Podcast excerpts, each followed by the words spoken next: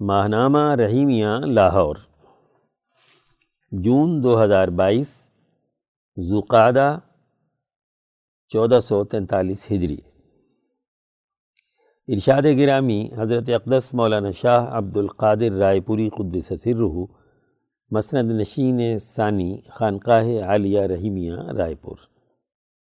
فرمایا، حضرت علی شاہ عبد الرحیم رائے پوری رحمۃ اللہ علیہ نے فرمایا تھا کہ تہذیب نفس کی اس راہ میں اعمال اور اذکار میں سے جو کرنا ہے، وہ تو کرنا ہی ہے، مگر اس سے پہلے بے شعوری اور بدعملی سے پرہیز بہت ضروری ہے۔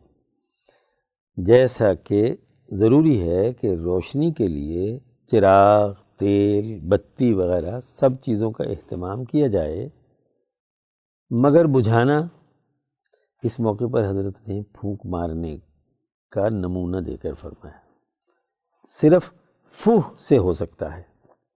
پس، مثبت ماحول، صالحین کی صحبت، ذکر الہی اور طریقت کا شغل یعنی طریقہ کار تو اختیار کرنا ہی ہے، لیکن فاسد افکار اور بدعملی سے پرہیز سب سے زیادہ ضروری ہے۔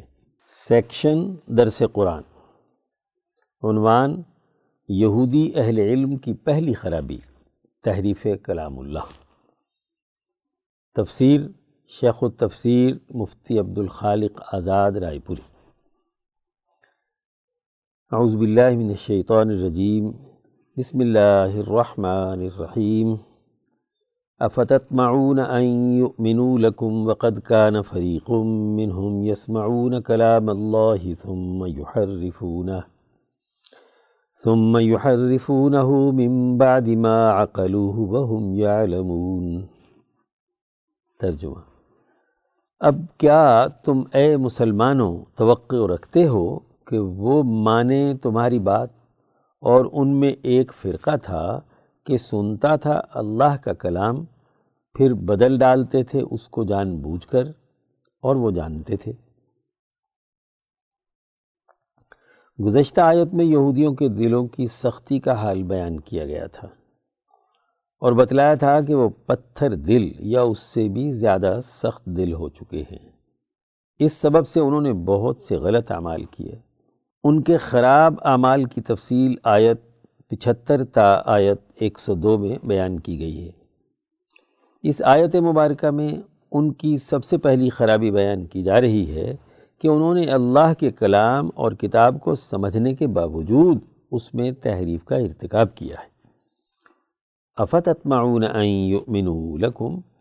اس آیت مبارکہ میں سب سے پہلے مسلمانوں سے کہا جا رہا ہے کہ کیا تم یہ لالچ رکھتے ہو کہ یہ یہودی تمہارے دین پر ایمان لے آئیں گے اور مسلمان ہو جائیں گے؟ مدینہ منورہ میں صحابہ کی خواہش تھی کہ یہودی بھی اس دین کو قبول کر لے۔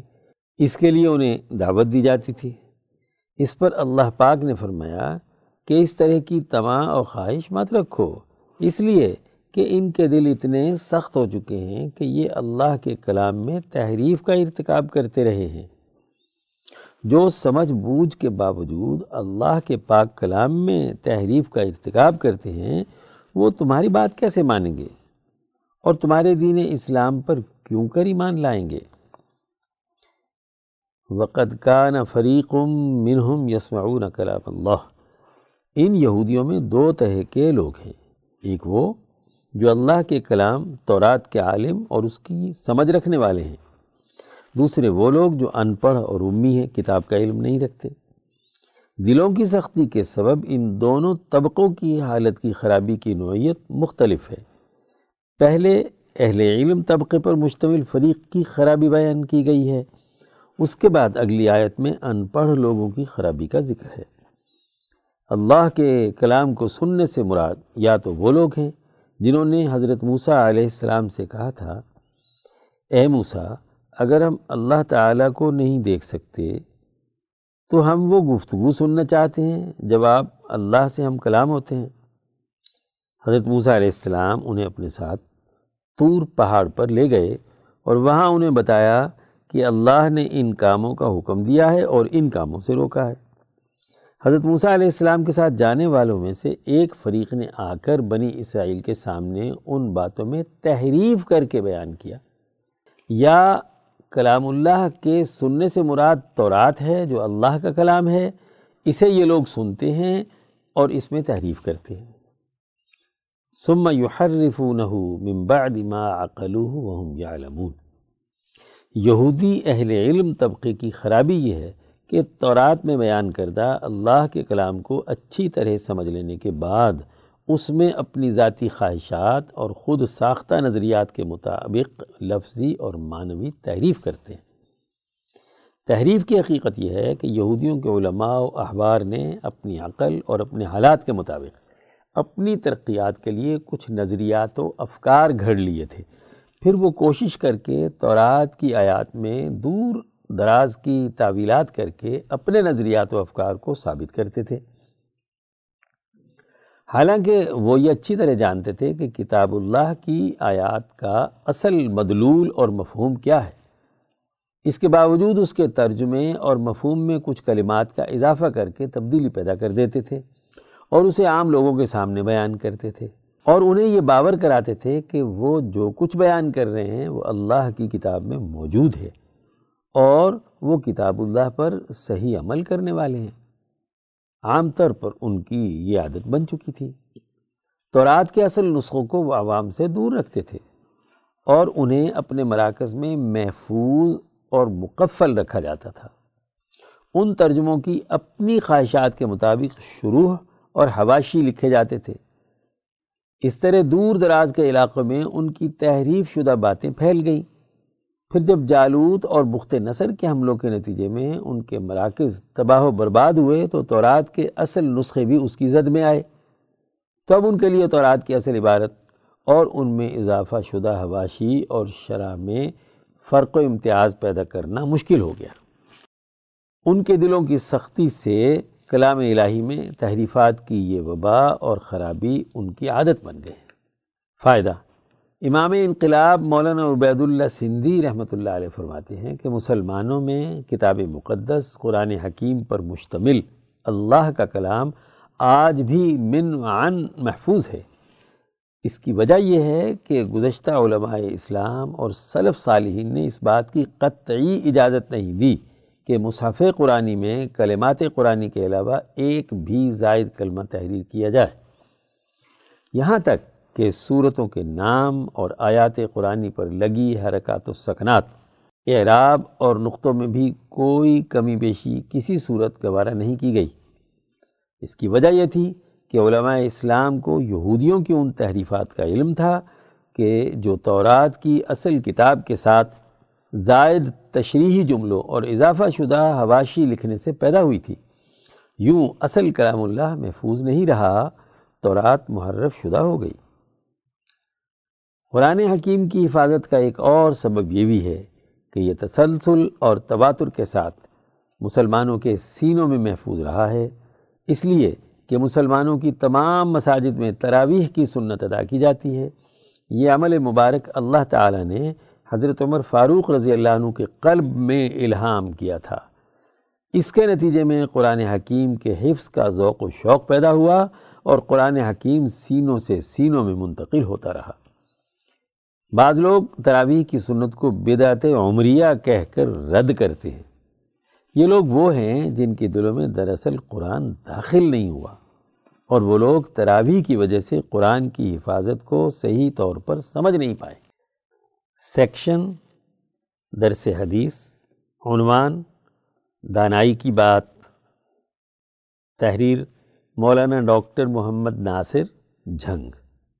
عن انس رضی اللہ عنہ ان رجلا قال للنبی صلی اللہ علیہ وسلم اوسنی فقال، خذ الامر بالتدبیر، فإن رأيت في عاقبته خيرا فأمضه۔ وَإِن خِفْتَ غَيًّا فَأَمْسِكْ۔ مشکات حدیث نمبر پانچ ہزار ستاون۔ ترجمہ۔ حضرت انس رضی اللہ عنہ کہتے ہیں کہ ایک آدمی نے نبی صلی اللہ علیہ وسلم سے سوال کیا کہ مجھے کوئی نصیحت کی دیے آپ صلی اللہ علیہ وسلم نے فرمایا، ہر کام کے انجام پر غور کر لیا کرو۔ اگر آپ کو اس کا نتیجہ اچھا نکلنے کی امید ہو تو اس کام کو کر ڈالو۔ اور اگر یہ خوف ہو کہ ادھر ادھر بھٹکنا پڑے گا تو نہ کرو۔ حضور صلی اللہ علیہ وسلم کسی بھی کام کو شروع کرنے سے پہلے اس کے نتیجے پر غور و فکر کرنے کی طرف توجہ دلا رہے ہیں۔ اگر غور و فکر کے بعد یہ نتیجہ نکلے کہ یہ کام ممکنہ طور پر مفید ہے تو پھر آپ اسے شروع کر لیں۔ اور اگر خطرات ہوں اور اس بارے میں کوئی شک ہو تو پھر رسک نہیں لینا چاہیے۔ غیر واضح صورتحال کے ہوتے ہوئے کسی کام کو کرنا نادانی ہے۔ نبی اکم صلی اللہ علیہ وسلم نے یہاں یہ نہیں کہا کہ تم اللہ پر بھروسہ کر لو تو وہ کام خود بخود ٹھیک ہو جائے گا، بلکہ یہ کہا کہ جو خدا داد عقل تمہارے پاس ہے اس کو کام میں لاؤ۔ اگر وہ اس کام کے حق میں فیصلہ نہیں کرتی تو پھر اسے چھوڑ دو۔ لوگ انفرادی زندگی میں ایسا کرتے ہیں۔ کہ وہ پیش نظر مسئلے پر درست طور پر غور ہی نہیں کرتے یا دانا لوگوں کی رہنمائی پر دھیان نہیں دیتے اور کہتے ہیں کوئی بات نہیں، اللہ بہتر کرے گا۔ جبکہ جو کام آج واضح نہیں ہے، اس کے بارے میں اللہ پر بھروسہ کرنے کی بات کرنا حماقت کے علاوہ کچھ نہیں ہے۔ قومی اور اجتماعی زندگی میں بھی ہمارے ہاں یہ روش پائی جاتی ہے کہ جس بات کا زیادہ پروپیگنڈا ہوتا ہے، اس بات پر لوگ یقین کر لیتے ہیں۔ اس عمر پر غور و فکر کرنے کا عمومی رجحان نہیں ہے۔ اجتماعی طور پر قوم نے سوچنا چھوڑ دیا ہے۔ لوگ مفاد پرست اور جاہل قیادت کے پیچھے اندھا دھند بھاگے جا رہے ہیں۔ جبکہ قرآن نے عباد الرحمن کی صفت بیان کرتے ہوئے یہ کہا کہ رحمان کے بندے وہ ہیں کہ جب ان کو اللہ کی آیات کے ذریعے سے نصیحت کی جاتی ہے تو یہ بہرے اندھے ہو کر اس پر نہیں گر پڑتے۔ بلکہ اس میں غور کرتے ہیں اور اس ہدایت کی بات کو بھی سمجھ کر اختیار کرتے ہیں۔ کہاں پروردگار کی آیات پر تحقیق و تفتیش اور اس کے تمام پہلوؤں کا جائزہ لے کر اختیار کرنے کی مومنوں کی خوبی اور کہاں آج کے مومن جو کمرشل میڈیا پر مشہور ہونے والی بات پہ دھوکہ کھائے جا رہے ہیں۔ افسوسناک امر یہ ہے کہ بار بار ایک ہی قسم کا دھوکہ دیا جا رہا ہے مذہبی اور قومی کارڈ استعمال کرنے والے، مذہب اور عوام کے نام پر دھوکہ دینے والے روز اول سے ایک ہی طریقہ اپنائے ہوئے ہیں۔ حقوق تلفی اور قوم فروشی کا بازار گرم ہے، مگر مسلمانوں کے غور و فکر کو چھوڑ دینے کی عادت نے انہیں اجتماعی اور قومی زوال سے دوچار کر دیا ہے۔ سیکشن صحابہ کا ایمان افروز کردار۔ عنوان، حضرت حاطب بن ابی بلتع لخمی رضی اللہ عنہ۔ تحریر، مولانا قاضی محمد یوسف حسن عبدال حضرت حاطب بن ابی بلتع لخمی رضی اللہ عنہ تجارت پیشہ تھے۔ آپ مہاجرین میں سے تھے۔ آپ نے حضور صلی اللہ علیہ وسلم کی مکے سے ہجرت سے پہلے اسلام قبول کیا۔ آپ صلی اللہ علیہ وسلم کے ساتھ غزوہ بدر، غزوہ عہد غزوہ خندق، اور دیگر تمام جنگوں اور دینی و اجتماعی سرگرمیوں میں شامل رہے۔ آپ دور نبوی صلی اللہ علیہ وسلم کے بہترین تیر اندازوں میں سے ایک تھے۔ ایام جاہلیت میں شاعری و شہ سواری میں آپ شہرت رکھتے تھے۔ حضرت حاطب نے تیس ہجری میں پینسٹھ سال کی عمر میں مدینہ مربع میں وفات پائی۔ خلیفہ وقت سیدنا حضرت عثمان بن عفان رضی اللہ عنہ نے آپ کی نماز جنازہ پڑھائی۔ جب حضور اقدس صلی اللہ علیہ وسلم نے مصر کے بادشاہ کی طرف خط لکھا تو پوچھا کہ یہ خط کون لے کر جائے گا جس کی مزدوری و اجر اللہ تعالیٰ کے ذمے ہے؟ حضرت حاطب فوراً کھڑے ہوئے۔ آپ صلی اللہ علیہ وسلم نے حضرت حاطب کو دعا دی کہ اللہ تمہارے ارادوں میں برکت عطا فرمائے۔ چنانچہ آپ قاصد رسول اللہ صلی اللہ علیہ وسلم بن کر مصر کی طرف روانہ ہوئے اور رسول اللہ صلی اللہ علیہ وسلم کے سفیروں کی فہرست میں شامل ہو گئے۔ حضرت حاطب انتہائی عقل مند معاملہ فہم، مردم شناس، قرآنی علوم اور سماجی معلومات کے ماہر اور تجربہ کار شخصیت کے حامل تھے۔ جب آپ بادشاہ مصر کے دربار میں حاضر ہوئے اور مکتوب نبوی صلی اللہ علیہ وسلم پیش کیا تو بادشاہ نے کہا مرحبم بھی کتاب نبی العربی۔ نبی عربی کے خط کے لیے خوش آمدید۔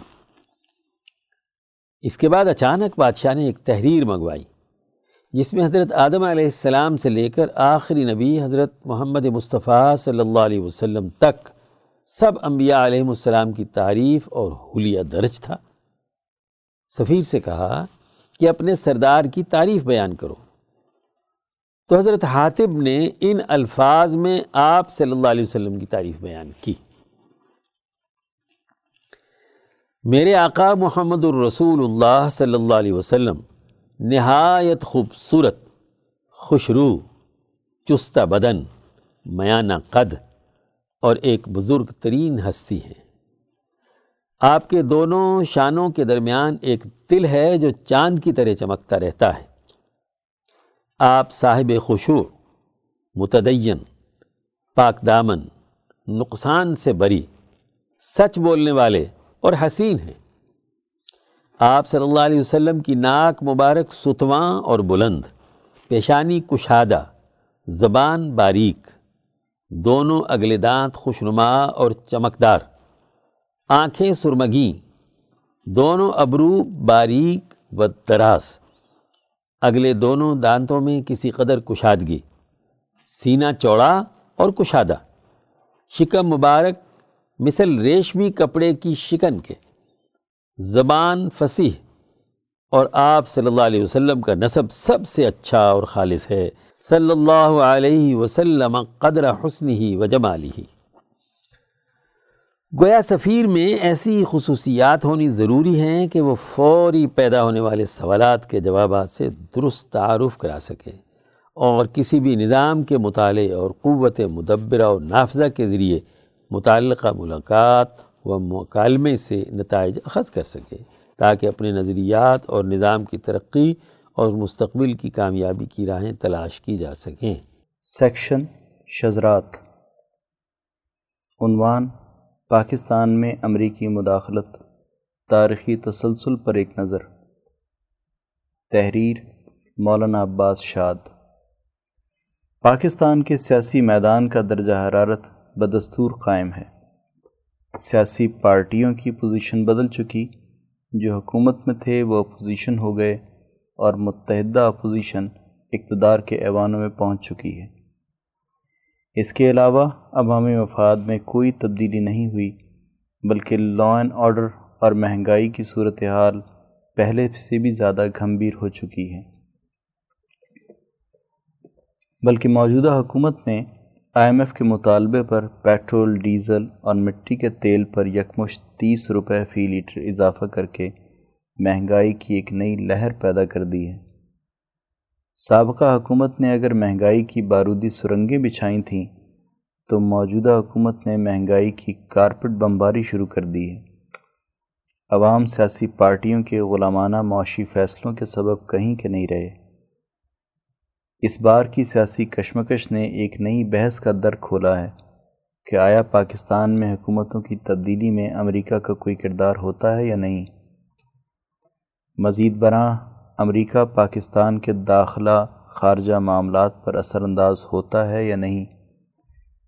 اس سے ماورہ کہ کون سی پارٹی امریکہ مخالف کارڈ استعمال کر رہی ہے، ہم خالصتاً اس مسئلے کو پاکستان کی تاریخ کی روشنی میں زیر بحث لانا چاہتے ہیں کہ آیا پاکستان میں امریکہ کو عمل دخل حاصل رہا ہے یا نہیں، تاکہ ہماری نئی نسل تاریخ کے اس باب سے حقیقی آگاہی حاصل کر سکے۔ یہ تو ایک کھلی حقیقت ہے کہ امریکہ کی ایک طویل تاریخ ہے کہ وہ دوسرے ملکوں کے داخلی معاملات میں مداخلت کرتا رہا ہے اور اپنی ناپسندیدہ حکومتوں کو ہٹا کر اپنے کٹ پتلی حکمرانوں کو مسند اقتدار پہ بٹھاتا رہا ہے۔ اس کے لیے پیش بندی کے طور پر وہ اپنی ایک طویل مدتی حکمت عملی بھی تشکیل دیتا ہے، جیسا کہ پاکستان کے باب میں اس نے قیام پاکستان سے قبل ہی اپنی مداخلت کے راستے ہموار کرنا شروع کر دیے تھے۔ تشکیل پاکستان سے تقریباً ساڑھے تین ماہ قبل یکم مئی انیس سو سینتالیس کو قائد اعظم محمد علی جناح سے امریکی اسٹیٹ ڈپارٹمنٹ کے دو نمائندوں نے ملاقات کی تھی۔ ان میں سے ایک جنوبی ایشیا ڈویژن کے سربراہ مسٹر ریمنڈ اور دوسرے بھارت میں امریکی سفارت خانے کے second secretary Thomas E Weil تھے۔ اس ملاقات کی غرض یہ تھی کہ دونوں طرف کی قیادتیں پاکستان اور امریکہ کے مستقبل کے تعلقات کی نوعیت کو طے کر سکیں۔ چنانچہ قائد اعظم نے امریکی سفارتکاروں سے کہا کہ مسلم لیگ کسی صورت انڈین یونین کو تسلیم نہیں کرے گی اور وہ پاکستان بنانا چاہتی ہے، جو یقیناً امریکہ کے مفاد میں ہوگا۔ پاکستان دیگر مسلم ممالک سے مل کر روسی جارحیت کا مقابلہ کرنے کے لیے امریکہ سے مدد کا خواہاں ہوگا۔ بعد ازاں ایک بیان میں بانی پاکستان نے کہا، ہمارے مفادات روس کی بجائے دو عظیم جمہوری ملکوں، برطانیہ اور امریکہ سے وابستہ ہیں۔ قیم پاکستان کے صرف دو ہفتے بعد پہلے وزیر خزانہ ملک غلام محمد نے امریکی امداد کے لیے براہ راست امریکہ سے درخواست کی۔ فیروز خان نون نے ترکی میں امریکی سفیر سے کہا، ہم روس کے خلاف ہیں، پاکستان امریکہ کی منڈی بن سکتا ہے، امریکہ کو ہماری مالی مدد کرنی چاہیے۔ انیس سو پچاس میں روس کی دعوت کے باوجود پاکستان کے پہلے وزیر اعظم کو امریکہ لے جانے والی قوتیں بھی پاکستان میں امریکی مفادات کے لیے سرگرم تھیں۔ امریکہ ہی کی طرف سے ڈی کلاسیفائڈ ہونے والے ڈاکومنٹ کی روح سے لیاقت علی خان کے قتل کے پیچھے بھی امریکی سی آئی اے کا کردار تھا۔ انیس سو چون میں بغداد پیکٹ کے ذریعے پاکستان کا روس کے خلاف دفاعی امریکی اتحاد بننا پاکستان میں امریکی اثر و رسوخ کے بغیر کیسے ممکن تھا؟ وزیر اعظم حسین شہید سہروردی کے کردار کی بھی ایک جھلک ملاحظہ کیجیے جب انیس سو چھپن میں اپنی معیشت کو سہارا دینے کے لیے مصر کے صدر جمال عبد الناصر نے نہر سوئس کو نیشنلائز کرنے کا فیصلہ کیا، یہ نہر اس وقت برطانوی اور فرینچ کمپنیوں کی ملکیت میں تھی۔ اس وقت دنیا میں دو گروہ بن گئے، ایک وہ جو مصر کی حمایت کر رہا تھا اور دوسرا برطانیہ کی۔ آپ کو پتہ ہے کہ پاکستان کا نمائندہ وفد اس وقت برطانیہ کی بلائی گئی سوئس کانفرنس میں موجود تھا۔ اس کی وجہ یہ تھی کہ ہمیں اسلحہ اور پیسہ امریکہ اور اس کے اتحادیوں سے مل رہا تھا، تو ہم نے اپنے قومی وفاد میں مصر کی بجائے برطانیہ کا ساتھ دیا۔ اس وقت کے وزیر اعظم حسین شہید سوروردی سے جب پوچھا گیا کہ مسلمان ملک کی بجائے آپ نے برطانیہ کو کیوں سپورٹ کیا، تو انہوں نے کہا، مسلم ممالک سے اتحاد کا ہمیں کیا فائدہ ہوگا؟ یہ تو صفر جمع صفر برابر صفر والی بات ہے۔ صدر جمال عبد الناصر اسی لیے بین الاقوامی سطح پر پاکستانی موقف کی حمایت نہیں کرتے رہے۔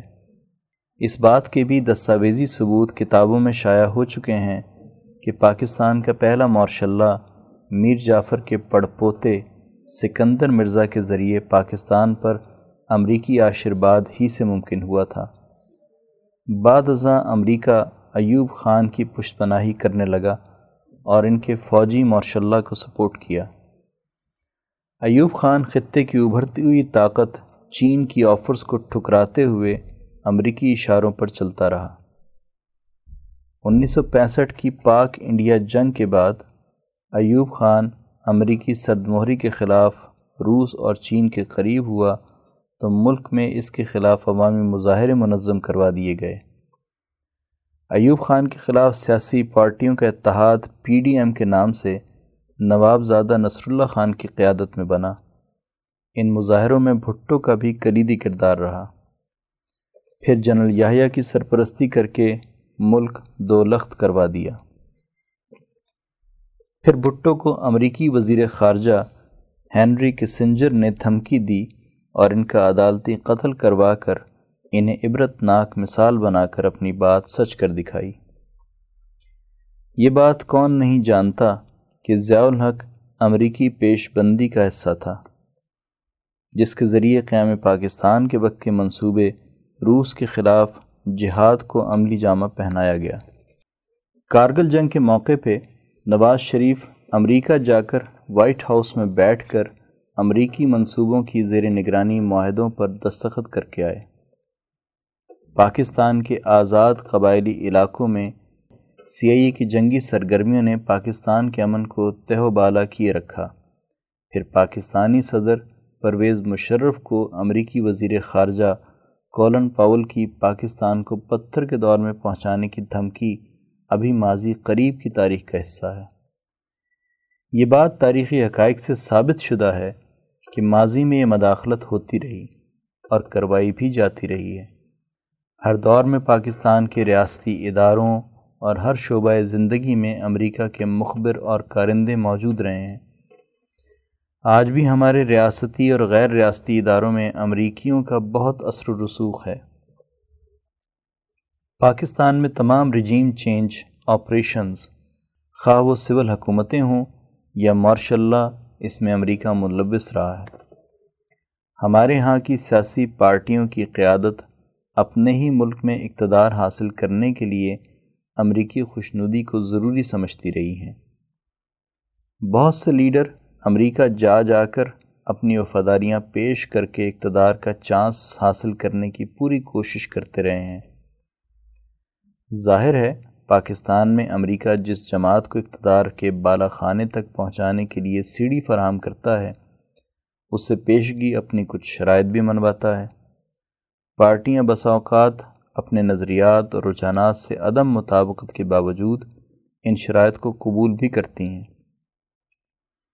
جنرل حمید گل تو اپنے ایک انٹرویو میں یہ تک کہہ چکے ہیں کہ پاکستان کا آرمی چیف امریکہ کی مرضی کے خلاف نہیں چنا جا سکتا۔ ایسے ہی جب پاکستان میں کسی بھی حکومت کے خلاف کوئی تحریک اپنا منہ سر بنانے لگتی ہے، تو پہلے وہ اپنے آپ کو امریکی آئینے میں دیکھتی ہے۔ اپنی بین الاقوامی لابی میں اپنے پارٹنرز سے مشورے کرتی ہے۔ وہ انہیں بتاتے ہیں کہ لوہا گرم ہے یا نہیں۔ چوٹ مارنے کا وقت کا انتخاب انہی کے کہنے پر کیا جاتا ہے۔ جیسے حالیہ حکومتی تبدیلی کا واقعہ رونما ہوا۔ پارٹی وفاداری بدل کر ممبران اسمبلی اسی وقت اپنی جماعت کے وجود سے گوشت کے لقمے نوچنے چڑھ دوڑتے ہیں جب انہیں اشارہ مل جاتا ہے۔ لہٰذا حکومتی تبدیلیوں میں امریکی مداخلت کوئی نئی چیز نہیں ہے۔ پاکستان کی ریاست اور سیاست دان اپنے قیام سے آج تک امریکہ سے خطیر احتیاط اور قرضہ جات وصول کرتے ہوئے بدلے میں اپنی تابے داری پیش کیے ہوئے ہیں۔ آج سوچنے کی بات یہ ہے کہ اگر امریکہ اپنے سامراجی عزائم کے تحت ہماری خود مختاری کو پامال کرنے کا مجرم ٹھہرتا ہے تو وہیں ہماری سیاسی اور مذہبی قوتیں جو امریکہ کے اشاروں پر اپنی تحریکوں کی نوک پر سیدھی کر کے عوام کو دھوکہ دیتی ہیں، وہ بھی اتنی ہی مجرم ہیں۔ مدیر۔ سیکشن افکار شاہ ولی اللہ۔ عنوان اخلاق کی درستگی کے لیے دس مصنون ذکر و اذکار، حصہ دوم امام شیخ ولی اللہ دہلوی رحمۃ اللہ علیہ حجت اللہ البالغہ میں فرماتے ہیں، چار، اللہ اکبر کی عظمت اور سلطنت۔ چوتھا ذکر اللہ اکبر ہے۔ اس جملے میں اللہ کی عظمت اور اس کی قدرت اور اس کی بادشاہت اور سلطنت کو ملاحظہ کرنا ہوتا ہے۔ یہ کلمہ اللہ کی معرفت ثبوتی کی طرف رہنمائی کرتا ہے۔ اسی لیے اس جملے کی فضیلت میں درج ذیل حدیث وارد ہوئی ہے کہ اللہ اکبر آسمان و زمین کے درمیان تمام چیزوں کو بھر دیتا ہے۔ مشکات، حدیث نمبر دو ہزار تین سو بائیس۔ ان چار کلمات کی فضیلت میں ارشادات نبی ایک، یہ چار کلمات تمام کلمات سے افضل ہیں۔ پہلا، سبحان اللہ۔ دوسرا والحمد للہ تیسرا، ولا الہ الا اللہ، اور چوتھا، اللہ اکبر۔ رواہ مسلم و مشکات حدیث نمبر دو ہزار دو سو چورانوے۔ دو، اور ایک روایت میں ہے کہ اللہ تبارک و تعالیٰ کو یہ چاروں کلمات بہت محبوب ہیں۔ تمہیں ان کے پڑھنے سے کوئی نقصان نہیں ہوگا۔ ان میں سے جس کلمے کو چاہو پہلے پڑھ سکتے ہو۔ تین، اور ایک روایت میں ہے کہ یہ چاروں کلمات جنت میں باغ لگانے کا باعث بنتے ہیں۔ مشکات، حدیث نمبر دو ہزار تین سو پندرہ۔ دوسری حدیث میں دیگر چار کلمات کی فضیلت کا سبب۔ حضرت جویریہ رضی اللہ عنہ روایت کرتی ہیں کہ نبی اکرم صلی اللہ علیہ وسلم میرے پاس سے صبح نماز پڑھانے کے لیے تشریف لے جا رہے تھے۔ کہ میں اپنے مسلح پر بیٹھی تھی۔ پھر چاشت کے وقت حضور صلی اللہ علیہ وسلم واپس تشریف لائے تو میں اسی طرح اپنے مسلح پر بیٹھی ہوئی تھی۔ تو رسول اللہ صلی اللہ علیہ وسلم نے مجھ سے پوچھا کہ جس حالت میں میں تمہیں چھوڑ کر گیا تھا، تم اس وقت سے اسی طرح بیٹھی ہوئی ہو؟ تو انہوں نے فرمایا کہ ہاں۔ نبی اکرم صلی اللہ علیہ وسلم فرمایا کہ میں نے اس کے بعد چار کلمات تین مرتبہ پڑھے ہیں۔ اگر ان کا وزن تمہارے اب تک پڑھے ہوئے کلمات کے ساتھ کیا جائے، تو میرے پڑھے ہوئے یہ کلمات ان سے زیادہ وزنی ہوں گے۔ سبحان اللہ و بحمدہ، عدد خلقہ و رضا نفسی و زنت عرشی و مداد کلماتی رواہ مسلم و مشکات، حدیث نمبر دو ہزار تین سو ایک۔ ترجمہ اللہ کی تسبیح و تحمید ہے۔ اس کی تمام مخلوق کی تعداد کے برابر۔ ذات باری تعالیٰ کی اپنی رضا کے برابر۔ اس کے عرش کے وزن کے برابر۔ اس کی تعریف میں لکھے گئے کلمات کی روشنائی کے برابر۔ اس حدیث کی حقیقت یہ ہے کہ کسی عمل کی شکل و صورت جب نامہ اعمال میں قرار پکڑ لیتی ہے تو اس کی جزا اور ثواب کے موقع پر اس صورت کا پھیلاؤ اور اس کی وسعت اس کلمے کے معنی کے اعتبار سے ہوتی ہے۔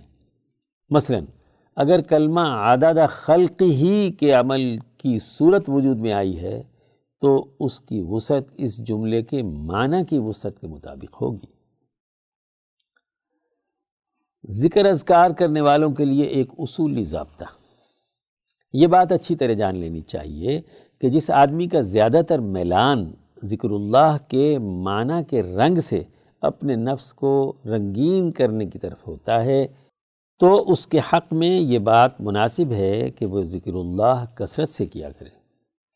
اور جس آدمی کا زیادہ تر میلان اپنے نامہ اعمال میں عمل کی صورت کو زیادہ محفوظ کرنے اور قیامت کے دن اس کے نتائج کی طرف ہو تو اس کے حق میں زیادہ نفع بخش بات یہ ہے کہ وہ ایسا ذکر اختیار کرے جو کیفیت کے اعتبار سے باقی تمام ذکر و اذکار سے فائق اور بلند تر ہو۔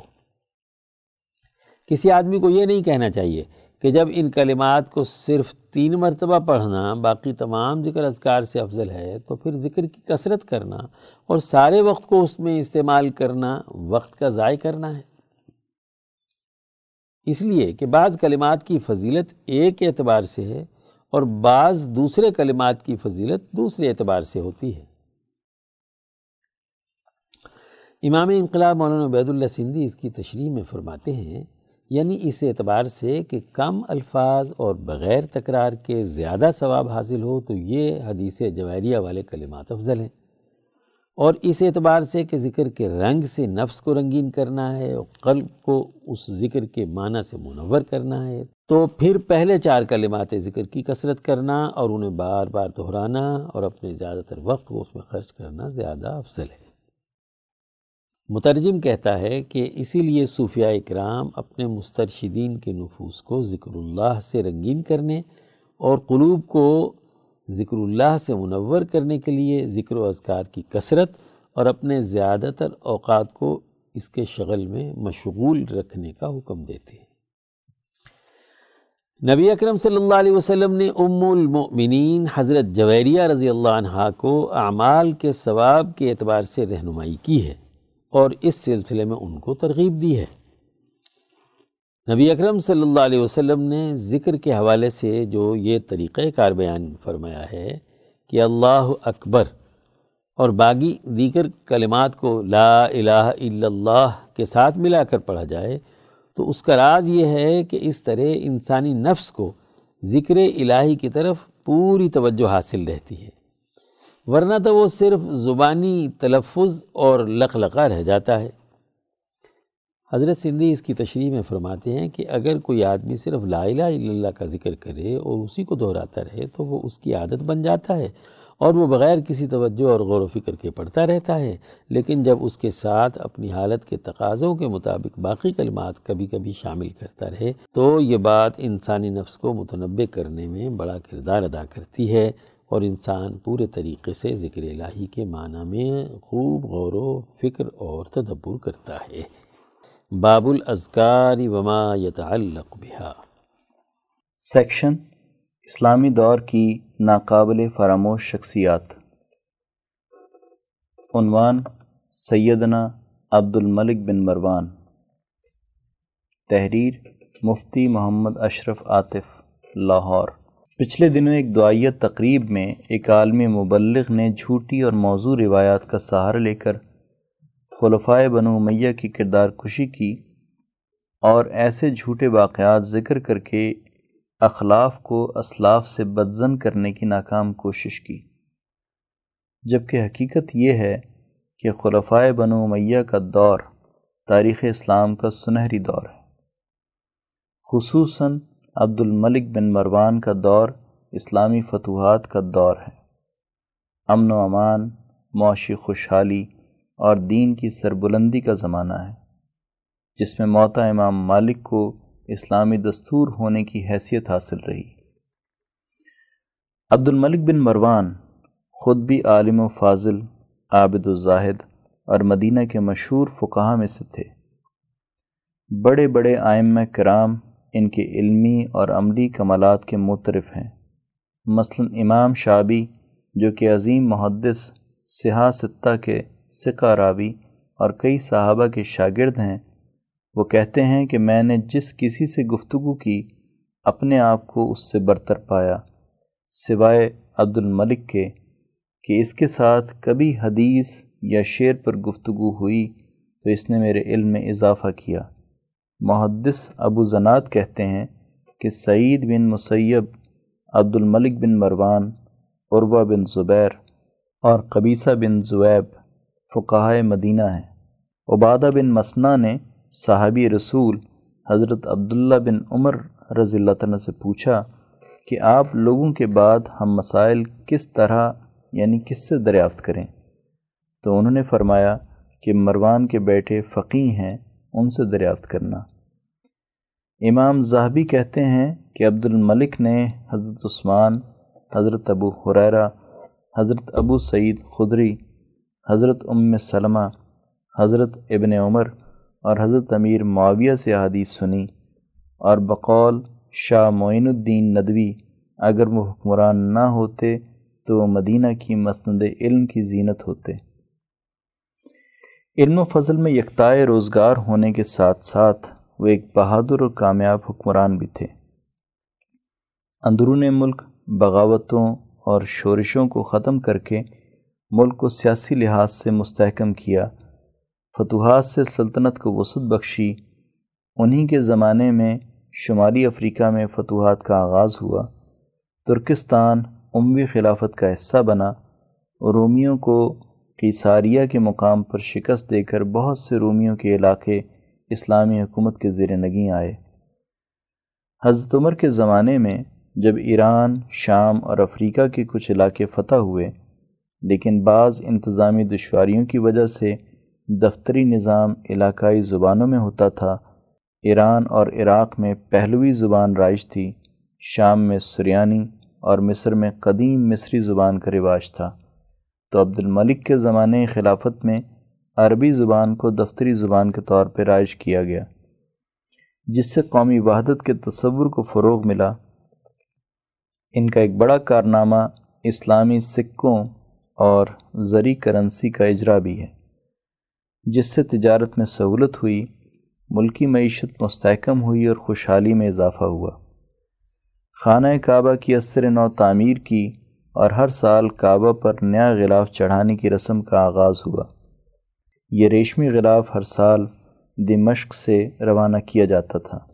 مختصر یہ کہ تاریخ کے اوراق ان کے کارناموں سے معمور ہیں۔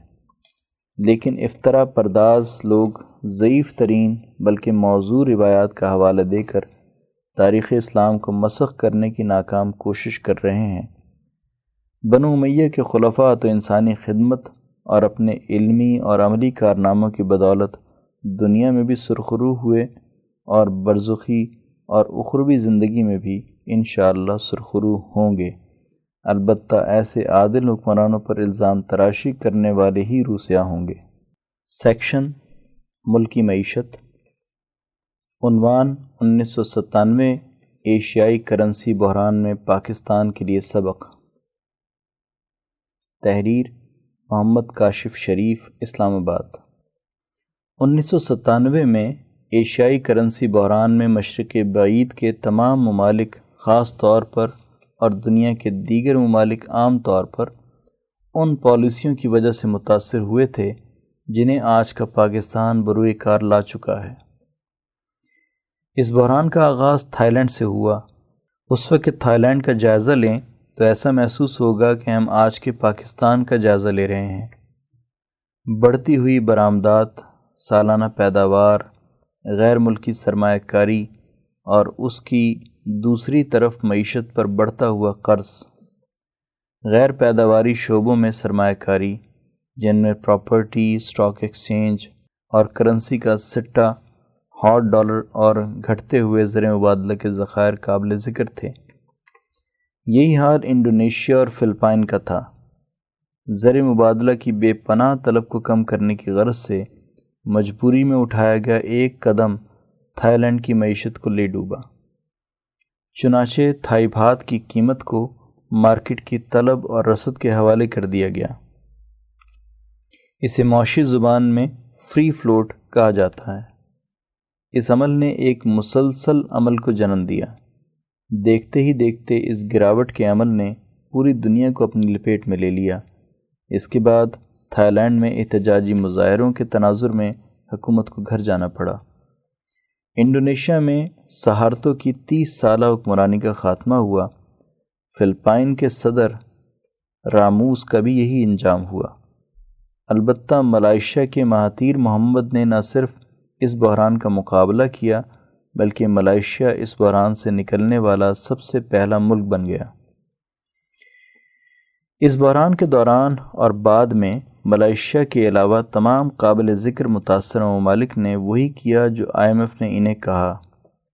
بڑے بڑے اقدامات میں شر سود میں بے پناہ اضافہ، ترقیاتی اخراجات میں زبردست کمی، ٹیکسز میں ہوش ربا اضافہ، کرنسی میں شرمناک گراوٹ اور آئی ایم ایف سے اربوں ڈالر کے قرضوں کی وصولی۔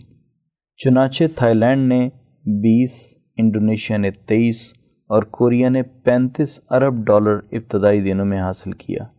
اس دوران مہنگائی اور بے روزگاری نے تمام ریکارڈ توڑ دیے اور ان ممالک میں موجود سیاسی حکومتیں زبردست عدم استحکام کا شکار رہیں۔ لیکن ملائیشیا میں نہ تو حکومت گری اور نہ ہی معیشت۔ وقتی ازملال ضرور آیا، لیکن مضبوط ارادے اور منفرد معاشی اقدامات اور سب سے بڑھ کر آئی ایم ایف سے دوری کی حکمت عملی ملائیشیا کو بچا گئی۔ ملائیشیا نے ترقیاتی اخراجات میں کمی نہیں کی تاکہ بے روزگاری نہ بڑھے۔ ملائیشیائی رنگیٹ کی قیمت فکس کر دی تاکہ اس میں غیر معمولی اتار چڑھاؤ نہ ہونے پائے۔ شر سود کو کاروبار کے موافق رکھا تاکہ کاروباری نقصانات کے نتیجے میں دیوالیاں ہونے سے بچا جا سکے۔ اور نتیجتاً بے روزگاری نہ بڑھے۔ یہ وقت ہے کہ ملائیشیا جیسے اقدامات پاکستان بھی کریں، لیکن کیا کریں؟ ہمارے پاس نہ لیڈرشپ ویسی ہے جو منفرد اور انقلابی فیصلے کر سکے۔ اس کے ساتھ ساتھ ہماری مقتدرہ خود ہی مافیا بھی ہے۔ بھلا وہ کیوں ایک دن کا نقصان برداشت کرے؟ ان کی حکمرانی کمیشن ایجنٹی اور تقرری و تبادلے سے آگے نہیں بڑھی۔ دوسری طرف ہمارے مالیاتی نظام کا بڑا حصہ تو آئی ایم ایف کے کنٹرول میں ہے۔ یہاں ہوگا تو وہی جو آئی ایم ایف سرکار چاہے گی۔ سیکشن عالمی منظر نامہ عنوان نیٹو مظالم سے بچانے کی روسی حکمت عملی۔ حصہ تین مسئلہ یوکرین کا پس منظر۔ تحریر مرزا محمد رمضان راول پنڈی ملک میں ایمرجنسی نافذ کر دی جاتی ہے۔ فوجیں ماسکو میں پہنچنا شروع ہو جاتی ہیں۔ وہاں ان فوجوں کا سامنا انسانی ہاتھوں سے بنی ہوئی زنجیروں سے ہوتا ہے، جو رشین پارلیمنٹ کی حفاظت کر رہی ہوتی ہیں۔ ان دنوں رشین پارلیمنٹ کے صدر بورس یلسن تھے۔ وہ ایک ٹینک پر کھڑے ہو جاتے ہیں اور جلوس کی قیادت کرتے ہیں۔ ان کی کوششوں سے بغاوت تین دنوں میں ناکام ہو جاتی ہے اور گوربا چوف واپس ماسکو چلے جاتے ہیں۔ اکیس اگست انیس سو اکانوے کو باغی ہار مان لیتے ہیں اور انہیں گرفتار کر لیا جاتا ہے۔ حالات مکمل طور پر خراب ہو جاتے ہیں۔ کمیونسٹ پارٹی کا روب اور دبدبہ ملیا میٹ ہو جاتا ہے۔ رشین فیڈریشن ایک اتحاد کی بجائے ایک ملک کے طور پر اپنا وجود برقرار رکھنے میں کامیاب ہو جاتا ہے۔ سوویت یونین کے بعد روس کی سب سے بڑی ریاست یوکرین تھی۔ وہ یکم دسمبر انیس سو اکانوے کو اپنی آزادی کا اعلان کر دیتی ہے۔ اس اعلان سے ظاہر ہوتا ہے کہ سوویت یونین ختم ہو گیا ہے۔ آٹھ دسمبر انیس سو اکانوے کو یلسن، یوکرین اور بیلاروس کے ساتھ مل کر ایک معاہدے پر دستخط کرتے ہیں۔ اس کے نتیجے میں ایک نیا معاہدہ وجود میں آتا ہے، جسے سی آئی ایس کا نام دیا جاتا ہے یعنی آزاد ریاستوں کی دولت مشترکہ۔ Common wealth of independent status اگلے ہفتے میں اس یونین میں آٹھ مزید ریاستیں شامل ہو جاتی ہیں، جو دفاع اور معیشت میں مل کر کام کرنے کا عہد کرتی ہیں۔ گوربا چوف پچیس دسمبر انیس سو اکانوے کو کرسمس کے دن پارٹی قیادت سے علیحدہ ہو جاتے ہیں، ساتھ ہی سوویت یونین کا خاتمہ ہو جاتا ہے۔ سوویت یونین کی تحلیل انسانی تاریخ کا ایک عظیم ترین المیہ کہلاتا ہے۔ کارل مارکس نے کہا تھا کہ انسانی سماج ارتقاء کے تحت آگے بڑھتا ہے۔ ارتقاء ایک مسلسل عمل ہے۔ اس کی کوئی شکل حتمی اور آخری نہیں ہوتی۔ ارتقاء کے عمل کو مہمیز کرنے میں قدرت کے کرشمے مرکزی کردار ادا کرتے ہیں۔ یہ کرشمے سائنس اور ٹیکنالوجی کی شکل میں ظاہر ہوتے رہتے ہیں۔ یہ ایجادات شروع میں تو مخصوص کاروباری حلقوں میں جدت لانے کا ذریعہ بنتی ہیں، لیکن ان کے ساتھ ہی ایجادات سے جڑے دیگر شعبے متحرک ہونا شروع ہو جاتے ہیں۔ انسانی زندگی میں مختلف قسم کی سہولتیں پیدا ہونے سے یہ عمل تیز ہو جاتا ہے، لیکن سارا سماج ان تبدیلیوں سے مکمل طور پر مستفیض نہیں ہوتا۔ کچھ شعبے محروم رہ جاتے ہیں۔ ریاست جو سارے عمل کی نگران اور ذمہ دار ہوتی ہے، جو شعبے ترقیات سے محروم رہیں، ان کا بروقت تدارک کر کے محرومیوں کی تلافی کرتی ہے۔ ایسا معاشرہ مضبوط اور مستحکم ہونے سے ارتقائی عمل کا حصہ بنا رہتا ہے۔ سوویت یونین جس نظریے پر وجود میں آیا تھا، اس نے انسانی معاشرے کے فروغ کے لیے گراں قدر خدمات سر انجام دی تھیں۔ اپنے سماج سے جڑی ریاستوں کے جملہ مسائل بھی حل کیے تھے۔ اس کا نظریہ پسماندہ اور غریب ملکوں کے وسائل لوٹنا نہیں، بلکہ انہیں تعاون اور تحفظ فراہم کرنا تھا۔ جبکہ اس کے مقابل سرمایہ دارانہ سماج کا مقصد دنیا کے وسائل کو لوٹنا ہی نہیں، بلکہ ان کے سماجی ڈھانچوں کو تباہ و برباد بھی کرنا ہے۔ سرمایہ دارانہ نظام مقابل قوتوں سے لڑتا تھا تو اپنے وسائل کی بجائے دنیا کے دیگر ملکوں کو اس آگ میں جھونکتا تھا۔ اس نے اپنے خطے میں آج تک ایک بھی لڑائی نہیں لڑی، البتہ اس کی جنگ اپنے ملک کے ایسے سربراہان کے خلاف رہی ہے جو معاشرے میں سماجی مساوات کو فروغ دینا چاہتے تھے۔ انہیں حرف غلط کی طرح راستے سے ہٹا دیا گیا۔ اس نے تمام تر جنگیں یا تو ایشیا میں لڑیں اور یا پھر یورپ کو اس کی جولانگاہ بنایا۔ استعمار کے نزدیک معاہدات کی کوئی اہمیت نہیں ہوتی۔ وہ محض دفع الوقتی ہوتے ہیں۔ مخائل گوربچوف نے عالمی طاقتوں کے ساتھ جو معاہدہ امن کیا تھا استعمار نے اسے محض وقتی اور عارضی نوعیت کی ایک بیٹھک سے زیادہ کوئی اہمیت نہیں دی۔ وہ سمجھ گیا تھا کہ روس اس وقت کمزور ہے۔ وہ اپنے اتحادیوں کی حفاظت درکنار، آئندہ وہ خود اپنے ملک کی دفاع کی اہلیت بھی کھو بیٹھا ہے۔ لہٰذا اس پہلو کو پیش نظر رکھتے ہوئے اس نے اگلے چند سالوں میں سوویت یونین کی طرف ملان رکھنے والے ملکوں کو چن چن کر تباہ و برباد کر دیا۔ روس محض ایک تماشائی کی حیثیت سے سب کچھ دیکھتا رہا۔ اگلے پچیس برس روس اپنی کمزوریوں پر قابو پانے اور اقدام کی اہلیت حاصل کرنے کے عمل میں مصروف ہو گیا۔ وہ امریکہ کے خلاف جنگ کی تیاری بہت عرصہ پہلے شروع کر چکا تھا۔ اس کے تحقیقاتی اداروں نے دو ہزار سات میں پہلی دفعہ ایس ٹو ہنڈریڈ میزائل فوج کے حوالے کیا تھا۔ روس نے جب اچھی طرح اس کا تجربہ کر لیا، تو پھر شام کے محاذ پہ دو ہزار پندرہ میں اس کا جدید ورژن ایس تھری ہنڈریڈ متعارف کروایا۔ امریکہ شام کے دہانے بحیرہ روم میں اپنے جنگی بیڑے کے ذریعے شام پر حملہ آور ہونے کی سر توڑ کوشش و ہمت کرتا رہا۔ ایک ماہ کے طویل دورانیے میں ذلت آمیز شکست کے بعد ناکام و نامراد واپس لوٹا، تو پھر عالمی سیاست کا رخ بدلنا شروع ہو گیا۔ یوکرین کی جنگ امریکہ اور روس کی جنگ ہے۔ روس کے مقابلے میں یوکرین کوئی بڑی طاقت نہیں تھی۔ روس اس پر بڑی آسانی سے قبضہ کر سکتا تھا، لیکن استعماری طاقتوں نے بعد میں گوریلا بار شروع کرنی تھی، جیسا کہ افریقہ کے بعض ممالک میں اور مشرق وسطی میں عراق، لیبیا اور شام کے محاذوں پر اس کا مشاہدہ اور تجربہ کیا جا چکا تھا۔ روس کبھی بھی اپنے دشمن کو کمزور نہیں سمجھتا۔ وہ اس کی ممکنہ طاقت کا جائزہ لینے کے بعد ہی اقدام کرتا ہے۔ امریکہ نے اپنی جس ٹیم کو قربانی کے بکرے کے طور پہ میدان میں اتارا تھا، روس نے اس کی تمام تر کمزوریوں یعنی خامیوں اور طاقت یعنی خوبیوں کو اچھی طرح بھانپ لیا تھا۔ سیکشن خطبات و بیانات۔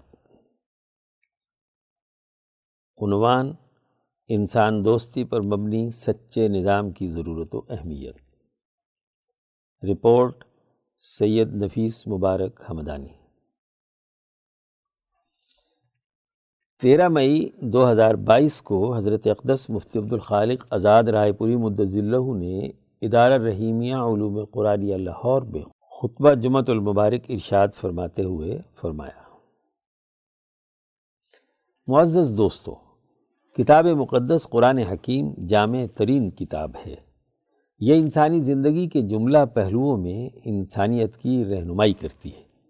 زندگی کا کوئی ایسا شعبہ باقی نہیں بچا کہ جس کے حوالے سے اللہ تبارک و تعالیٰ کی اس مقدس کتاب میں کوئی واضح اور دو ٹوک حکم نہ بیان کیا گیا ہو۔ ہر اہم معاملے کے بنیادی اساسی امور متعین اور واضح کر دیے گئے ہیں۔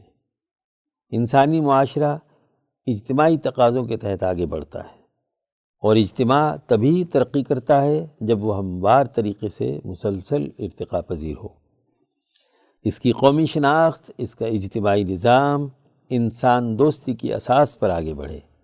بلا تفریق، رنگ، نسل، مذہب، انسانیت کے لیے ایک واضح ترقی کا راستہ متعین کیا جائے۔ انسانیت اپنے اصل تقاضوں کے مطابق آگے بڑھے۔ دین اسلام کی تعلیمات میں اس حقیقت کو بڑی وضاحت کے ساتھ بیان کیا گیا ہے کہ انسان دوستی کے سچے نظام، جسے دین الحق سے تعبیر کیا گیا ہے، کو دنیا میں ان تمام نظام ہائے حیات اور ادیان باطلہ پر غالب ہونا ہے جو انسانیت کے لیے منفی سوچ رکھتے ہیں اور منفی کردار ادا کرتے ہیں۔ انسانی معاشروں میں فتنہ پردازی کرتے ہیں۔ معاشروں کے لیے نقصان کا باعث بنتے ہیں۔ سیاسی زوال اور معاشی فساد کا ذریعہ بنتے ہیں۔ ایسے فاسد نظام ہائے حیات کو توڑنا اور ان کے مقابلے میں بین الاقوامی سطح پر انسانیت دوست نظام قائم کرنا ہے۔ اللہ پاک نے فرمایا ہے کہ حضرت محمد مصطفیٰ صلی اللہ علیہ وسلم لیوز ہرا الدین کل ہی کے تقاضے کے تحت دنیا میں مبعوث کیے گئے ہیں۔ آپ صلی اللہ علیہ وسلم نے دین حق کو ادیان باطلہ پر غالب کرنا ہے۔ اسی ضمن میں انسانیت کو قومی اور بین الاقوامی انتداب اور ظلم استحصال سے نجات دلانے کے لیے آپ صلی اللہ علیہ وسلم نے جو جد و جہد اور کوشش کی، وہ یہ کہ سب سے پہلے حجاز کی وہ ظالمانہ حکومت آپ صلی اللہ علیہ وسلم نے ختم کی، جو ابو جہل کی قیادت میں جہالت اور انسانیت دشمنی کا کردار ادا کر رہی تھی۔ صلح حدیبیہ کے موقع پر مکے کی ظالمانہ طاقت صلح پر مجبور ہو گئی اور آپ صلی اللہ علیہ وسلم کی سیاسی طاقت اور حکومتی قوت کو تسلیم کر لیا گیا۔ اللہ پاک نے اسے فتح مبین سے تعبیر کیا ہے۔ صلح حدیبیہ سے فارغ ہوتے ہی آپ صلی اللہ علیہ وسلم نے یہودیوں کا وہ گروہ جو خیبر میں مکے والوں سے مل کر سازشیں اور فتنہ پردازی پیدا کر رہا تھا اس کی سرکوبی کی اور خیبر فتح کیا۔ امام شاہ ولی اللہ دہلوی رحمۃ اللہ علیہ فرماتے ہیں کہ خیبر کی فتح کے ساتھ ہی گویا کہ نبی اکرم صلی اللہ علیہ وسلم ایک بادشاہ اور حکمران کے طور پر سامنے آئے اور آپ صلی اللہ علیہ وسلم کی یہ سیاسی حیثیت اور حکومتی قوت پورے جزیرت العرب میں تسلیم کر لی گئی۔ قومی اور اجتماعی نظام میں منافقین کے کردار کی خرابی۔ حضرت آزاد رائے پوری مدضلہ نے مزید فرمایا، غزوہ خیبر سے واپسی پر آپ صلی اللہ علیہ وسلم نے دنیا کی دو بڑی طاقتوں، قیصر و کسرا کے نام خطوط لکھے۔ ان کے خلاف عملی اقدامات کے لیے جنگی امور طے کیے۔ سیاسی معاملات کو واضح کیا۔ اور اسی تناظر میں غزوہ تبوک کے لیے آپ صلی اللہ علیہ وسلم نے تیاری کی۔ اس طرح غلبہ دین کے سلسلے میں بین الاقوامی انقلاب کا پہلا قدم غزوہ تبوک ہے۔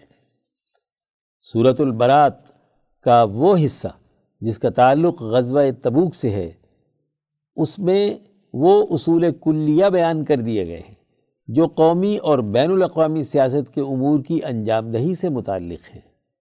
ایسے مرحلے پر کسی بھی ریاست اور قوم میں ایسے افراد اور گروہ وجود میں آ جائیں جو اس ریاست کے قومی تقاضوں کی خلاف ورزی کریں، انہیں دین کی اصطلاح میں منافق کہا جاتا ہے۔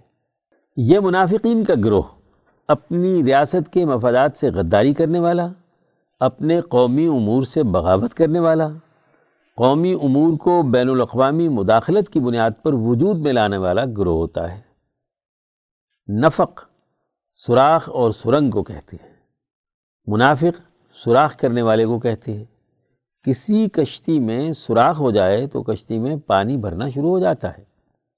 منافق دراصل وہ فرد اور وہ جماعت ہے جو قوموں کے اجتماعی امور میں سوراخ کرتا ہے۔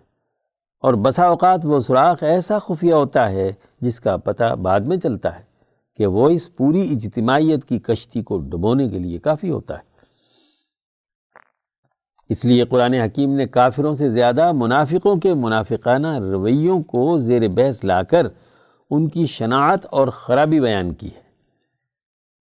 اللہ پاک نے کہا ہے کہ یہ منافق بظاہر اللہ اور اس کے رسول کو دھوکہ دیتے ہیں، حالانکہ یہ خود اپنے آپ کو دھوکہ دے رہے ہوتے ہیں۔ سورہ البقرہ۔ جو لوگ مسلمان ہو گئے، ایمان لے آئے، وہ جماعت کا حصہ ہیں۔ اب ان کی ذمہ داری ہے کہ اس جماعت کے ڈسپلن کو قبول کرے جماعت کے طے کیے ہوئے فیصلوں اور امور کی پابندی کرے اور اس کے لیے اپنی تمام عقلی اور عملی قوتوں کو بروے کار لائیں۔ یہ ایک ایسا بنیادی اساسی اصول ہے جو دنیا کی ہر قوم، ہر مذہب، ہر اجتماع میں عقلی طور پر بھی تسلیم شدہ ہے۔ جبکہ منافقین ایسا نہیں کرتے۔ دشمن کے بارے میں تو بالکل واضح ہے کہ وہ دشمن ہے۔ اس سے دشمنی کا تعلق ہے۔ لیکن ایک فرد، ایک جماعت زبان سے دعویٰ کرے کہ وہ ایمان والی جماعت کا حصہ ہے۔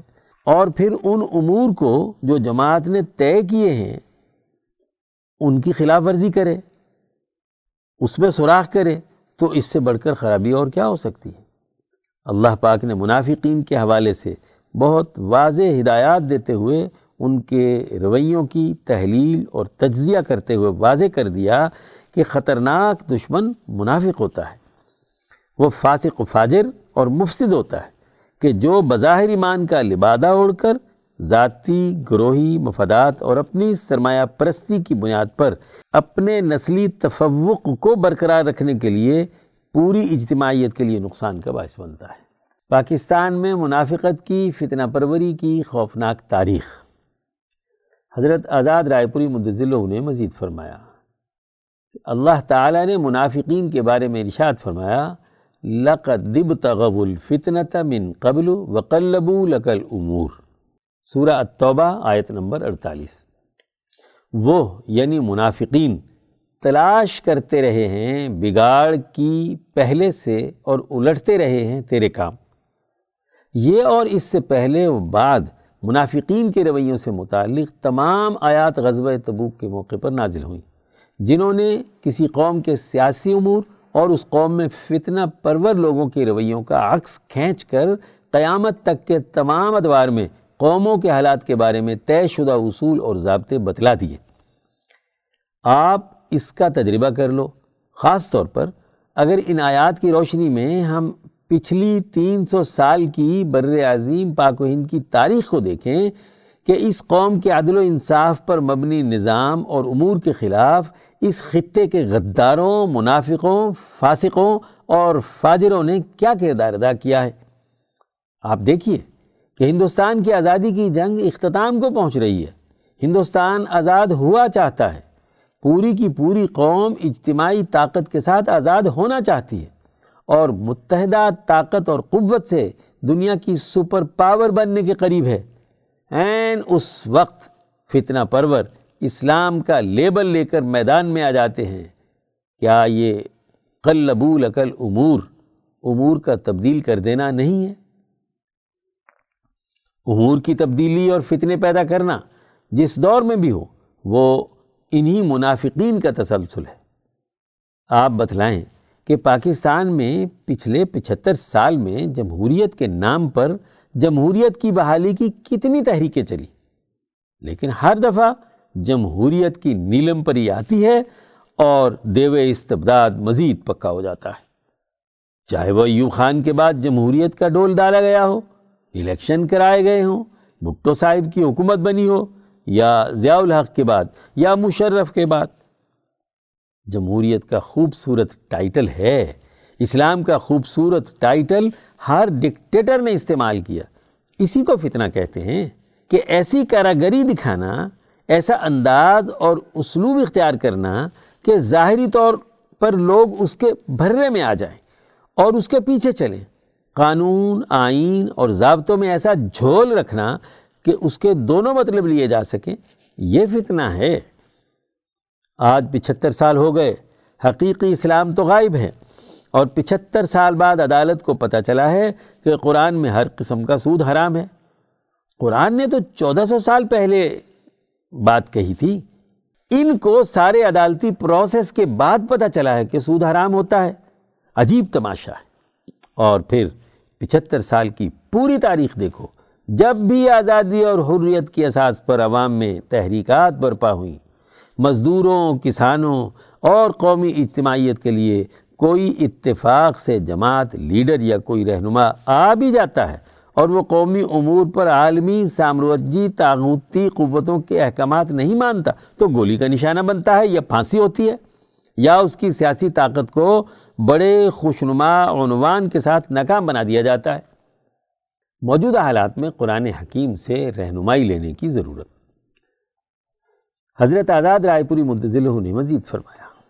آج کل ہوتا یہ ہے کہ منافقین سے متعلق سورہ التوبہ کی یہ آیات پڑھیں گے، وہاں ان آیات کے شان نزول میں اس دور کے افراد یا جماعتیں آ رہی ہیں، ان کے اوپر فٹ کریں گے اور گزر جائیں گے، جبکہ ان آیات کا اپنی سوسائٹی پر اطلاق نہیں کریں گے۔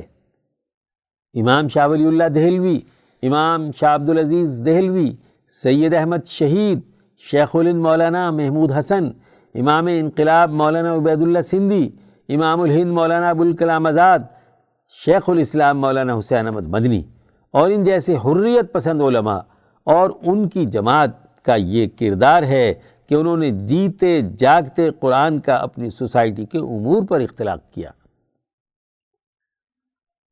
فات برو یا الابصار۔ او صاحب بصیرت لوگو، ان واقعات کے تناظر میں عبرت حاصل کرو۔ اگر قوم عاد و سمود اور اسی طرح قوم جالوت اور اس کے بعد عذاب بھگتنے والے یہودیوں کے واقعات قرآن نے مکے اور مدینے کے کافروں اور منافقوں کی عبرت کے لیے بیان کر کے کہا تھا فاتبرو یا الابصار تو رسول اللہ صلی اللہ علیہ وسلم کے واقعات آج ہمارے لیے کیوں نہیں ہیں؟ یا اول الابصار ہماری آنکھیں کھولنے والے کیوں نہیں ہیں؟ آج کے حالات میں ان کا اطلاق کیوں نہیں ہو سکتا؟ آج ہمارے گرد و پیش جو منافقین، فتنہ پرور اور ذاتی گروہی، طبقاتی اور عالمی مفادات کے لیے قومی امور کو تبدیل کرنے والے ہیں، ان پر اس کا اطلاق کیوں نہیں ہو سکتا؟ یہاں زبانیں کیوں گنگ ہیں؟ یہاں واضح راستہ کیوں نہیں بتلایا جاتا؟ عوام کے سامنے اس کی وضاحت کیوں نہیں کی جاتی؟ قرآن حکیم نے تو چودہ سو سال پہلے یہ آئینہ دکھا دیا تھا۔ قرآن کی تعلیمات کے تناظر میں اپنا جائزہ خود لے لو۔ یہی تو عبرت ہے، یہی تو بصیرت ہے، یہی تو شعور ہے۔ اب بصیرت افروز قرآنی احکامات کو نظر انداز کرنا اور بصیرت فروشوں کے پیچھے چلنا، عقل دشمنوں کے پیچھے چلنا، شعور مارنے والے لیڈروں اور رہنماؤں کے پیچھے چلنا، فتنہ پروروں کا اعلی کار ہونا ہمارا رویہ بن چکا ہے۔ یاد رکھیے جب تک قوم اس طرح کے فتنہ پروروں کو سمجھ کر ان سے برات کا اعلان نہیں کرتی، اس وقت تک اس کی آزادی اور حریت ایک دیوانے کا خواب ہے۔ آپ کبھی کہتے ہیں کہ یہاں امریکہ کی طرح کا نظام بنائیں گے، کبھی کہتے ہیں برطانیہ کا نظام بنائیں گے، کبھی کہتے ہیں چین کا بنائیں گے، روس کا بنائیں گے۔ آپ کو یہ نظام نظر آتے ہیں، کیا اسلام کی بنیاد پر یہاں نظام قائم نہیں ہو سکتا؟ یہ تو کسی نئے بھرے کی طرف بلانے کا عمل ہے۔ جدید سرمایہ داری کی طرف رخ کرنے کا نیا انداز اور اسلوب ہے، جس میں کروڑوں اربوں روپے خرچ کیے جا رہے ہیں۔ اس تحریک کی بنیاد کیا ہے؟ سوچ کیا ہے؟ نظریہ کیا ہے؟ جب تک قرآنی تعلیمات کے مطابق نظریہ نہیں ہوتا، شعور نہیں ہوتا، تنظیم نہیں ہوتی، اجتماعی طاقت اور اجتماعی امور طے نہیں کیے جاتے اس وقت تک کوئی نتیجہ پیدا نہیں ہو سکتا۔ سیکشن عظمت کے مینار عنوان مولانا سید کفایت علی کافی مراد آبادی شہید تحریر Waseem Ejaz Jakarta Indonesia East India Company کے استبداد کے خلاف اٹھارہ سو ستاون کی ہندوستان گیر تحریک آزادی میں ایک اور نمایاں نام مولانا سید کفایت علی کافی مراد آبادی شہید کا ہے۔ ان کا آبائی تعلق نگینہ ضلع بجنور سے تھا۔ ان کے والد کا نام سید رحم علی تھا۔ ابتدائی تعلیم حاصل کرنے کے بعد مزید تعلیم کی غرض سے مولانا بریلی اور بدایوں تشریف لے گئے۔ دست قدرت میں یاوری کی اور آپ حضرت الامام شاہ عبدالعزیز دہلوی رحم اللہ کے نامور شاگرد حضرت شاہ ابو سعید مجددی کی خدمت میں پہنچے اور ان کے حلقہ درس اور حلقہ ارادت میں شامل ہو گئے۔ حدیث کی تعلیم بھی وہیں سے حاصل کی تھی۔ یہ وہ دور تھا جب ایسٹ انڈیا کمپنی کا استبداد اپنے عروج پہ تھا۔ خاص و عام میں بہت زیادہ بے چینی پائی جاتی تھی۔ ان حالات کا اثر ممدوح پر بھی اسی طرح ظاہر ہوا جس طرح اس دور میں دیگر حریت پسندوں میں ہمیں نظر آتا ہے۔ انگریزوں کے ظلم کے خلاف لوگوں میں شعور بیدار کرنے کی غرض سے آپ نے جمعۃ المبارک کا دن مقرر کیا ہوا تھا۔ اس دن اہتمام کے ساتھ اپنے بیانات میں کمپنی کے خلاف لوگوں کو جد و جہد پہ تحریک دلاتے تھے۔ آپ نے انگریزوں کے خلاف جہاد کا فتویٰ بھی جاری فرمایا۔ اس فتوے کو جامع مسجد مراد آباد کے باہر آویزاں کیا گیا اور نقول دیگر علاقوں میں ارسال کروائی گئیں۔ بیانات کے ساتھ ساتھ آپ نے دیگر شہروں میں اسفار بھی کیے اور خاص و عام کو اس جد و جہد میں شمولیت کی دعوت بھی دی۔ میرٹھ سے بارہ مئی اٹھارہ سو ستاون کو مراد آباد میں اطلاع ملی کہ انگریزوں کے خلاف جنگ کا آغاز ہو چکا ہے، تو مراد آباد میں بھی جہاد کا اعلان کر دیا گیا۔ نوجوانوں پر مشتمل ایک ٹیم تیار کی گئی، جس کی سربراہی مولانا وحاج الدین مراد آبادی، مولانا زین العابدین۔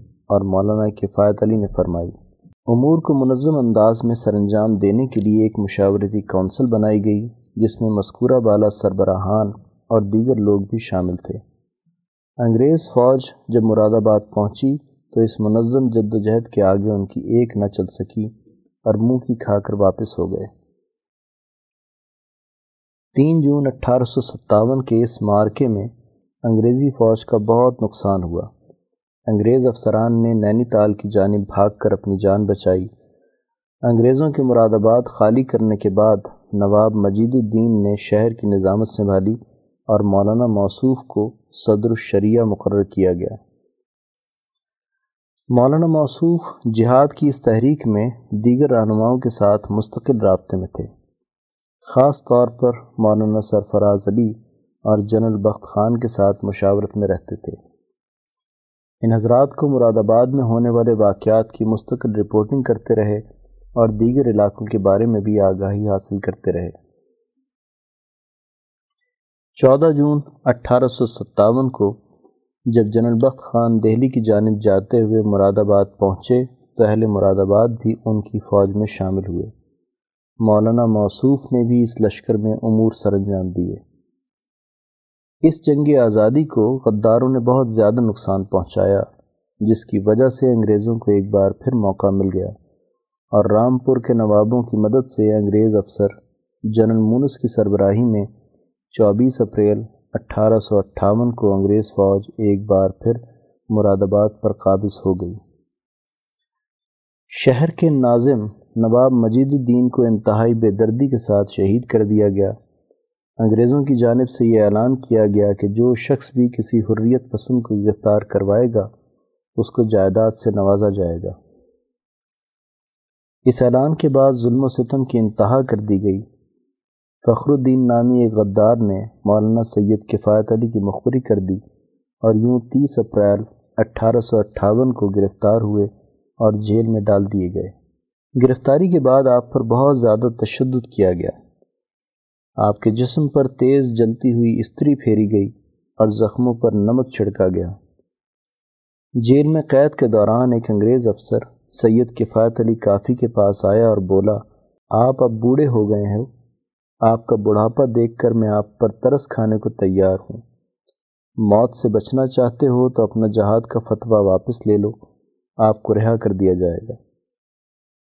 مولانا موصوف نے حکارت سے انگریز کی طرف دیکھا اور پھر فرمایا، میں اپنے لہو سے تمہاری تباہی کی تحریر لکھ چکا ہوں۔ اب بر صغیر میں ایک آگ سلگ چکی ہے جو تمہارے محلوں کو جلا کر راک کر دے گی۔ یہ وہ دور تھا جب کسی قیدی کو وکیل کرنے کی اجازت نہیں دی جاتی تھی۔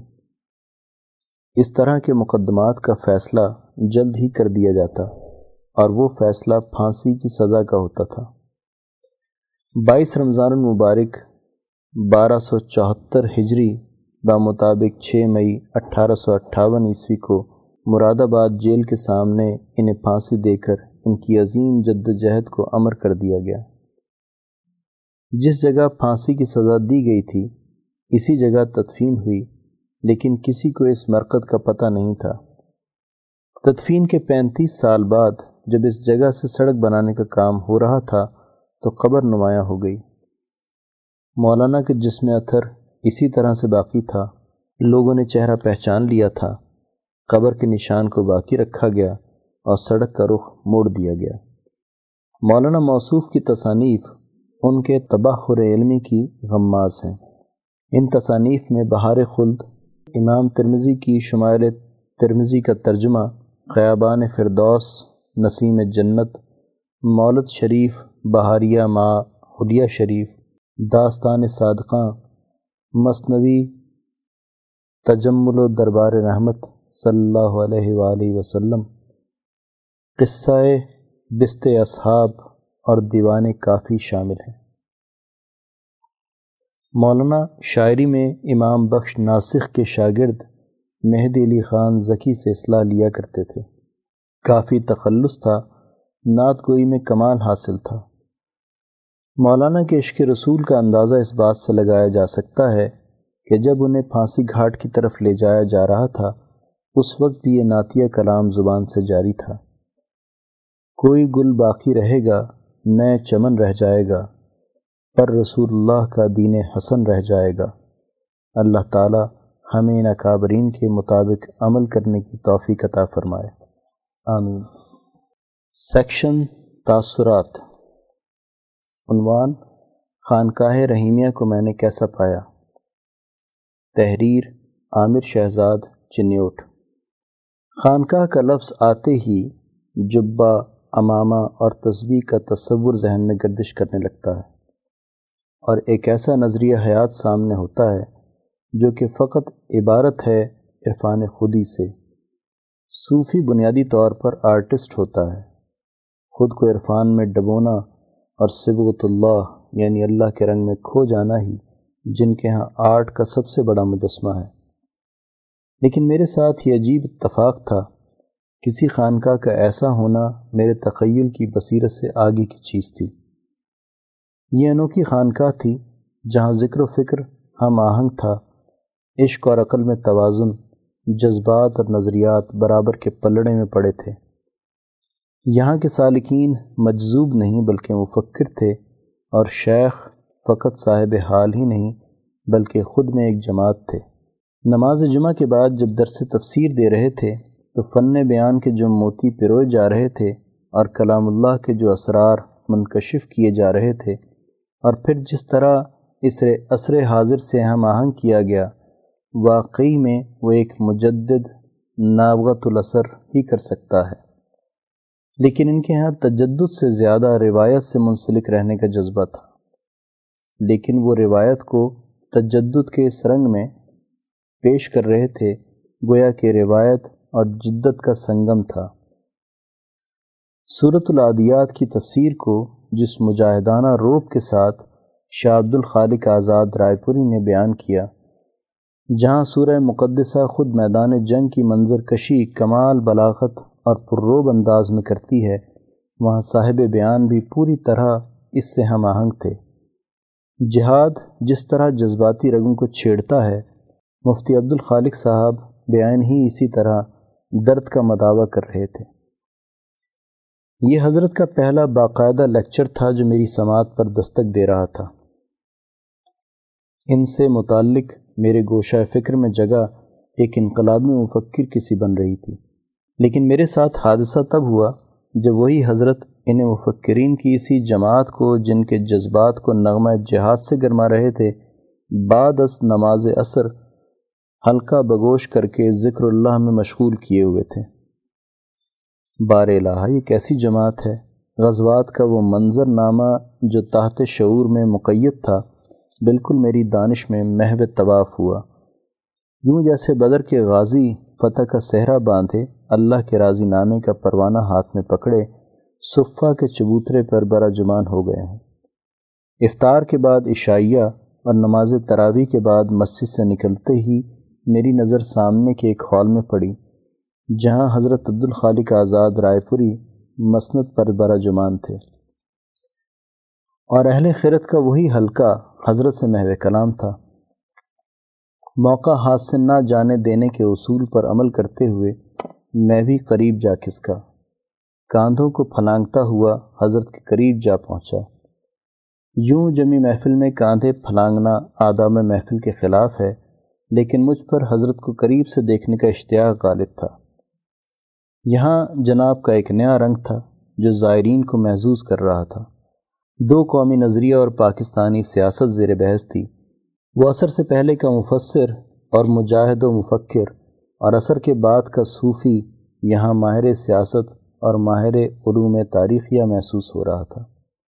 دو قومی نظریے کی حقیقت، وجود پاکستان کا پس منظر اور پاکستانی سیاستدان زیر بحث تھے۔ میں یہ بات بلا مبالغہ لکھ رہا ہوں، یوں ایک ایک سال اور ایک ایک شخصیت اس طرح ازبر تھی کہ جیسے ان کا موضوع حیات ہی تاریخ رہا ہو۔ اور ایسے حتمیت سے بیان کر رہے تھے کہ جیسے شنید نہیں بلکہ عینی شاہد ہوں۔ مکتب فراہی سے وابستگی کے سبب مجھے ادارہ رحیمیہ کے تصور دین سے بنیادی اختلاف ہے۔ لیکن جس نظام مملکت کا میں متقاضی ہوں، اس کے مطابق تو نہیں، لیکن اس کے قریب قریب ہی نظام کا دائی رحیمیہ تھا رحیمیہ کو میں نے کیسا پایا؟ اور کیا کچھ سیکھنے کو ملا؟ اس کے لیے باقاعدہ نشست درکار ہے۔ لیکن یہاں اتنا کہوں گا کہ وہاں میرے خاموش سوالوں کا جواب تھا۔ ایسے تصورات کے لیے جلا تھی جن کو میں کبھی الفاظ کا پیراہن نہ پہنا سکا تھا۔ حضرت ابو الحسن علی ندوی میرے پہلے فکری مسیحا ہیں۔ حضرت کی تاریخ دعوت و عظیمت میرے لیے وہ پہلی کتاب ہے جو میری فکری بلوغت کی راہ پر گامزن ہونے کی پیش خیمہ ثابت ہوئی۔ حضرت علی میاں نے ایک پوری جلد امام شاہ ولی اللہ دہلوی رحم اللہ کے نام کی ہے۔ ولی اللہ فکر، فلسفہ، سیاست اور فکری ارتقاء و پس منظر کو بہت ہی وضاحت کے ساتھ زیر بحث لائے ہیں، جس سے امام ولی اللہ دہلوی کی شخصیت مکمل تعارف میں آتی ہے۔ لیکن دقت نظری کے سبب میرا خیال یہی تھا کہ وہ تخلیقی فکر شاید کتابوں میں مقید ہو کر رہ گئی ہو، لیکن ادارہ رحیمہ میں محسوس ہوا کہ فکر کبھی مرتی نہیں ہے۔ بابا یاہیا کے وہ لافانی جملے یاد آ گئے کہ قلم نہیں مرتا۔ یہ بات مجھ پہ مترشع ہو رہی تھی کہ قلم فقط اپنی ہی نہیں، قلم کار کی بقا کا بھی ضامن ہوتا ہے۔ دنیا انفرادی مفاد غرض و حاجات میں ڈوبی پڑی ہے، لیکن رحیمیہ میں جا کر اجتماعی سوچ اور اپنے مفاد سے بڑھ کر معاشرتی قومی مفاد کی ترجیح واضح ہوئی۔ رائج سسٹم جو میری بیزاری کا سبب تھا، رحیمیہ میں رہ کر سسٹم دشمنی کا وہ زخم ناصور بن گیا اور جذبات بے قابو ہونے لگے۔ لیکن ادارہ رحیمیہ کا خاموشی اور سکون سے چلتا کارواں اس بات کا مظہر تھا کہ انقلاب جذبات، ہنگاموں، شور شرابوں اور ہجوموں سے نہیں آتے، بلکہ صدیوں کی خاموش محنت درکار ہوتی ہے۔ اور جو سب سے بڑی بات وہ یہ کہ رحیمیہ میں جا کر مجھ پر ہجوم اور جماعت کا عظیم فرق منکشف ہوا۔ خیر، رحیمیہ کی تدریسی مجالس، فکری حلقے اور لذیذ کھانے ہمیشہ یاد رہیں گے۔